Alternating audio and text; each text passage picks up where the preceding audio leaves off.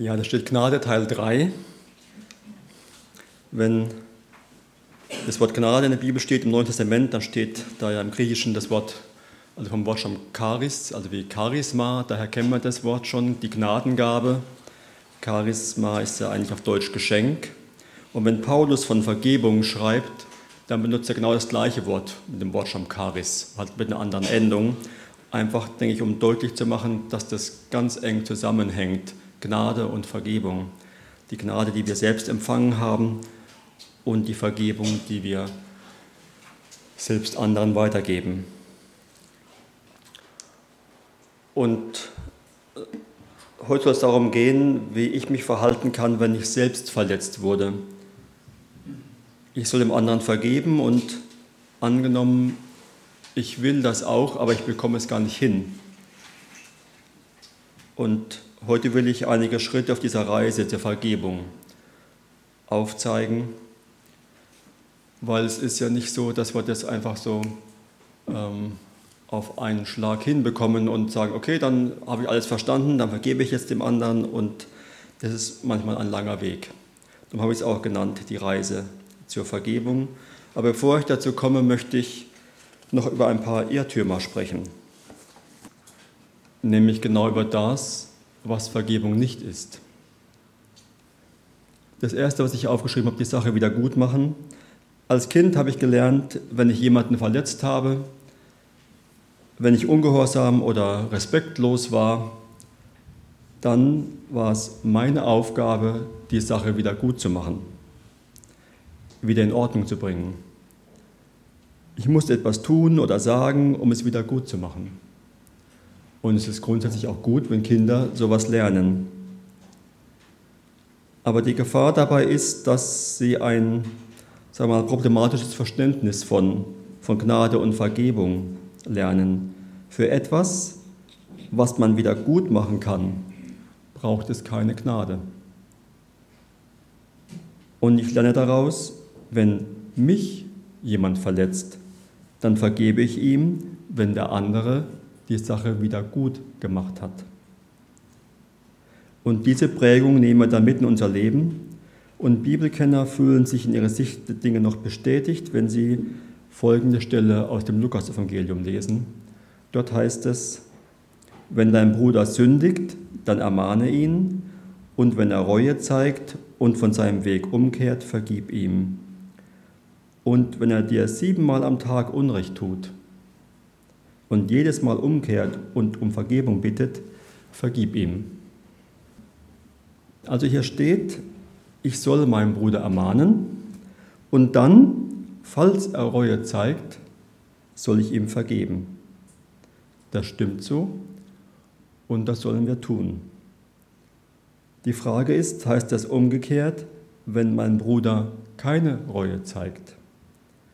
Wenn er nicht zu mir kommt und um Vergebung bittet oder von seinem Weg umkehrt, dann heißt es logischerweise, dann brauche ich ihm auch nicht vergeben.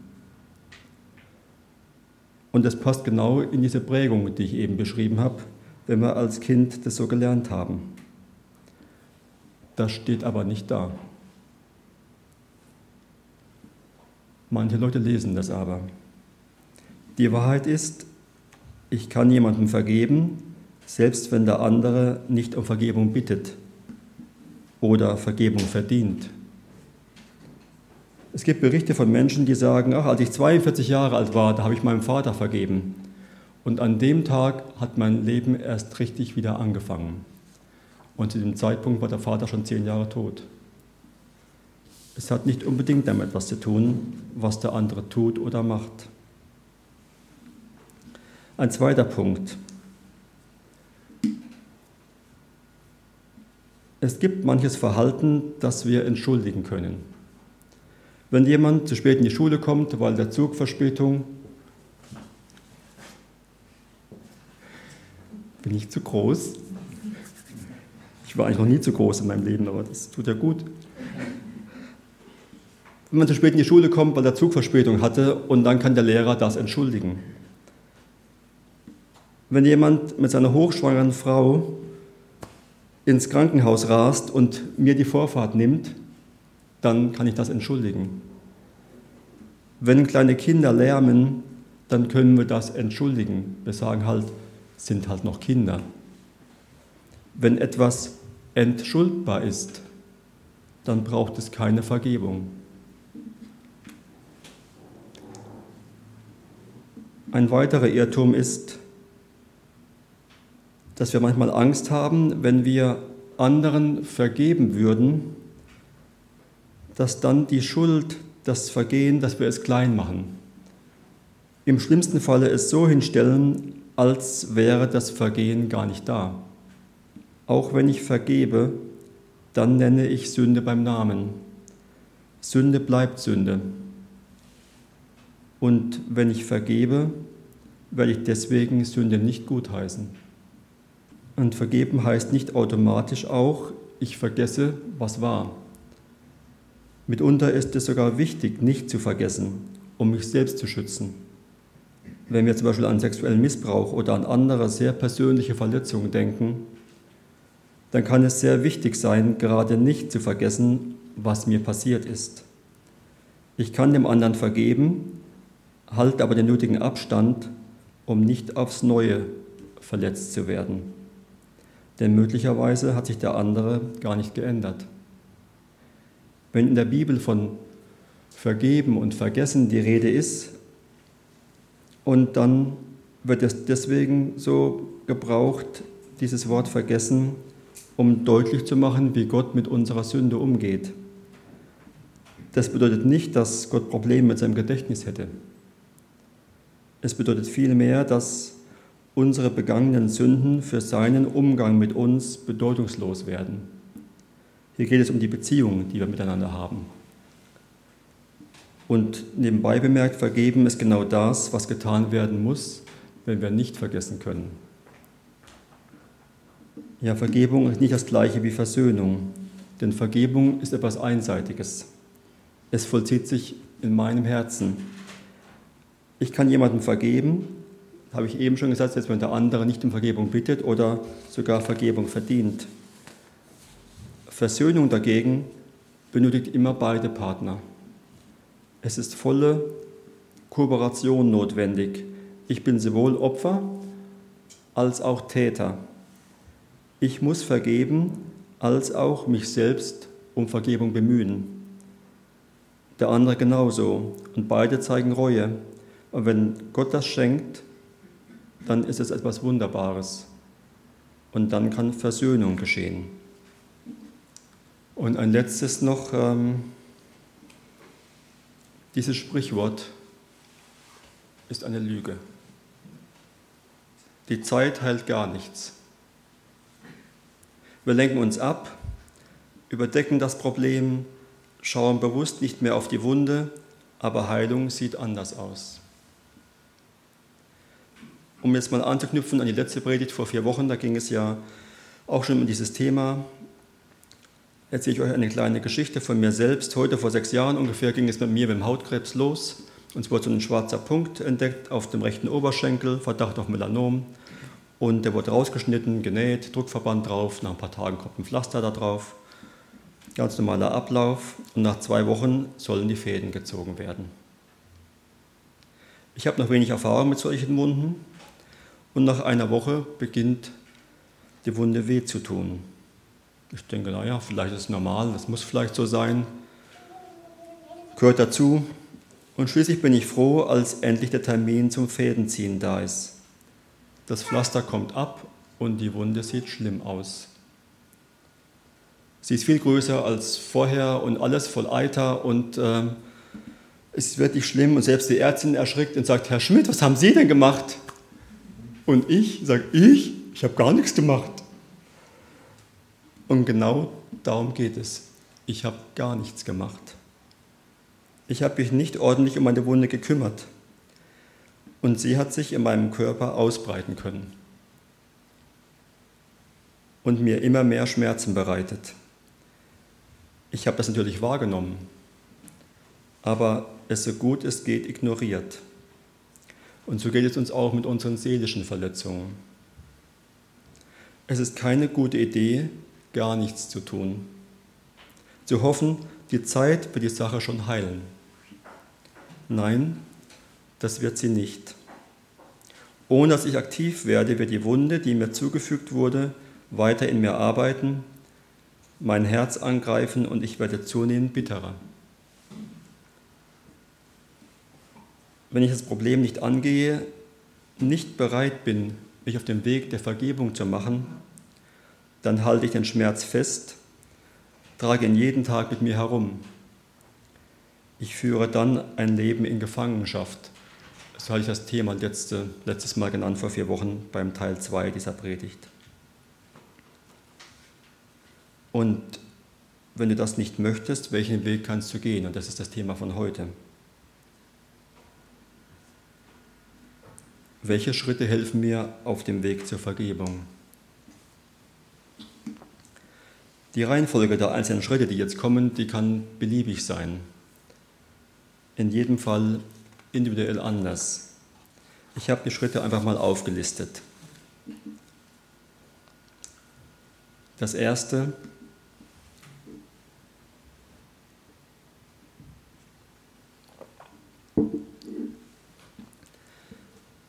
Entscheidung zum Verzicht. Worauf verzichte ich? Ich verzichte auf mein Recht, dem anderen das gleiche Maß an Schmerz zuzufügen, wie ich gerade erleide. Wie du mir, so ich dir. Dies ist eigentlich eine ganz normale menschliche Reaktion. Ich wurde attackiert, zum Beispiel im Fußball, als der Schiedsrichter nicht genau hinsieht. Es tut richtig weh. Okay, sage ich mir, bei nächster Gelegenheit trete ich zurück. Bei Kindern können wir dies auch schon sehr schön beobachten, fängt im Sandkasten schon an, es gibt immer eine Retourkutsche. Und wenn wir erwachsen geworden sind, hat sich das nicht geändert. Und das betrifft auch seelische Verletzungen, wie du mir, so ich dir. Ich entscheide mich also auf mein Recht, den anderen zu verletzen, zu verzichten.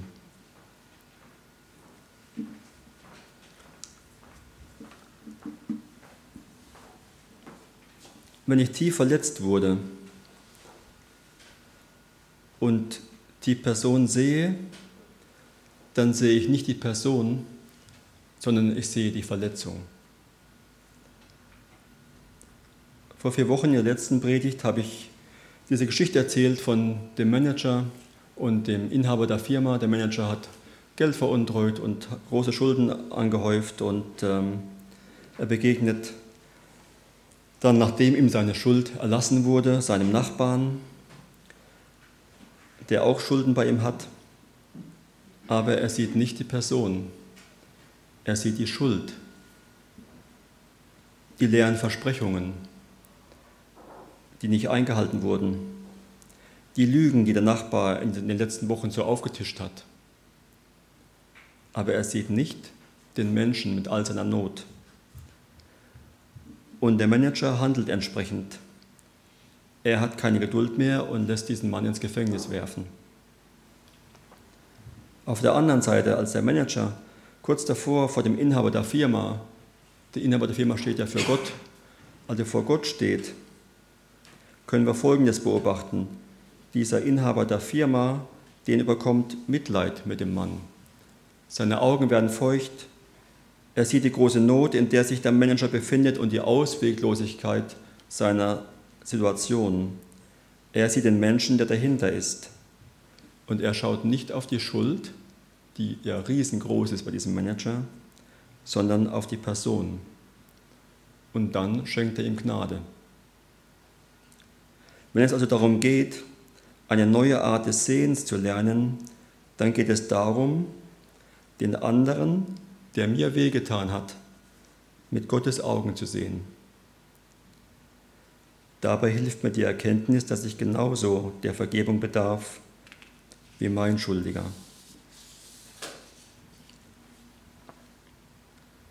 Das Dritte. Wenn ich an den anderen denke, dann überkommen mich schnell meine Gefühle, Schmerz, Zorn, Bitterkeit, Wut und so weiter. Wie gehen wir denn normalerweise mit solchen Gefühlen um? Ich beobachte zwei Möglichkeiten. die eine Sache sehr verbreitet, ist Unterdrücken. Wir glauben, wir hätten unseren Zorn bewältigt, wenn es uns gelingt, ihn nicht nach außen dringen zu lassen. Ich drücke ihn buchstäblich unter die Oberfläche, wenn nötig mit Gewalt. Vielleicht haben wir gelernt, so mit Gefühlen umzugehen. Man zeigt sie nicht und negative Gefühle schon gar nicht. Und als Christ gehört sich das ja erst recht nicht. Man verschließt die Gefühle und das Problem ist nur, wenn man Gefühle unterdrückt, dann verschwinden sie nicht, sie werden toxisch. Da sind wir wieder bei dem Vers, lasst nicht zu, dass aus einer bitteren Wurzel eine Giftpflanze hervorwächst. Wir müssen aufhören, unsere Gefühle zu unterdrücken, wir müssen sie ans Licht kommen lassen. Ansehen und der Reihe nach untersuchen. Und dann müssen wir entscheiden, ob wir sie behalten wollen oder nicht. Eine andere Variante von Unterdrücken, wie wir mit Gefühlen umgehen, ist Wiederbeleben. Wir lassen, häufig unbewusst, den inneren Film wieder ablaufen, in dem wir verraten oder verletzt wurden, unfair behandelt wurden und so weiter. Wir glauben, wenn wir das nicht tun, dann lassen wir den anderen mit seinem Unrecht davonkommen. Aber in Wirklichkeit lassen wir zu, dass er uns immer wieder verletzt. Und das verwandelt unseren Schmerz in Groll. Und was ist die Alternative? Die Bibel sagt uns, wir sollen unsere Gefühle loslassen. Im Epheserbrief heißt es, befreit euch von Bitterkeit und Wut, von Ärger, harten Worten und übler Nachrede sowie von jeder Art von Bosheit. Seid stattdessen freundlich und mitfühlend zueinander und vergebt euch gegenseitig, wie auch Gott euch durch Christus vergeben hat. Ja, loslassen. Wenn das so einfach wäre, hätten wir es längst getan. Und Paulus, der diese Verse geschrieben hat, der verharmlost hier nichts. Er vereinfacht auch nichts. Es ist einfach so, es ist die einzige Option. Zorn loszulassen bedeutet nicht, klein zu reden, was uns angetan wurde. Es mindert nicht im geringsten die Bedeutung der Verletzung oder die Tiefe unseres Schmerzes. Legt den Zorn ab, mag einfach klingen, aber es tatsächlich zu tun, ist alles andere als einfach. Und aus eigener Kraft kann es sogar unmöglich sein. Wenn ich meine Gefühle loslasse, dann entscheide ich mich, Gott die Last für das tragen zu lassen, was mir angetan wurde.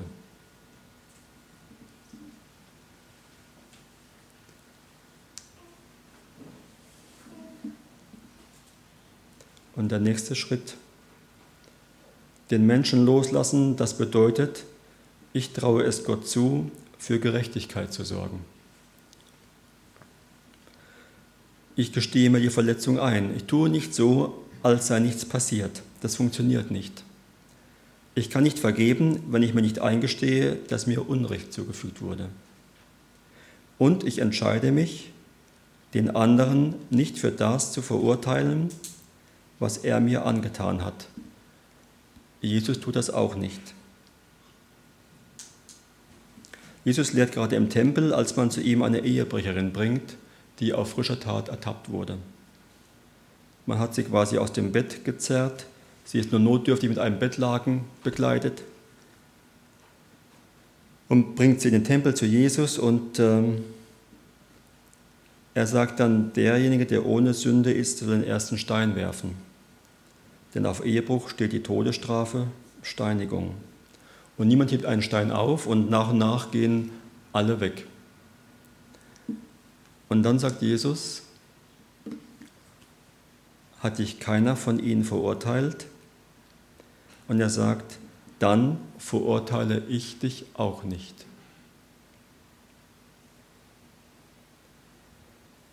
Das Gespräch geht noch weiter mit ähm, ein paar Pharisäern, die wohl noch dann wieder da ähm, kommen und um ihn rumstehen und mit ihm rummachen. Und zu ihnen sagt er dann hier Vers 15, ihr verurteilt mich nach menschlichen Maßstäben. Ich dagegen verurteile niemanden.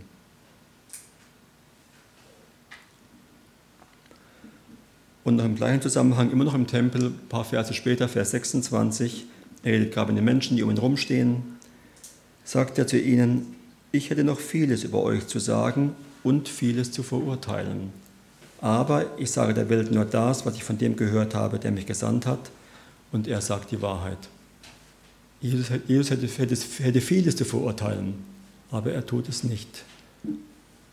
Zu dem zweiten Teil von diesem Vers werde ich zurückkommen im vierten Teil dieser Predigtserie. Jesus überlässt es seinem Vater zu urteilen und auch zu verurteilen. Wie kann ich mir dann das Recht herausnehmen, über einen anderen Menschen zu urteilen? Ja, es stimmt, Jesus verurteilt die Sünde, aber nicht den Menschen. Wenn ich den Menschen loslasse, der mich verletzt hat, dann überlasse ich es Gott zu urteilen. Und ich traue Gott zu, dass er ein gerechtes Urteil fällen wird. Weil ich weiß, dass er ein gerechter Gott ist und ich vertraue ihm. Wenn ich loslasse, dann stütze ich mich auf seine Kraft und seine Gnade.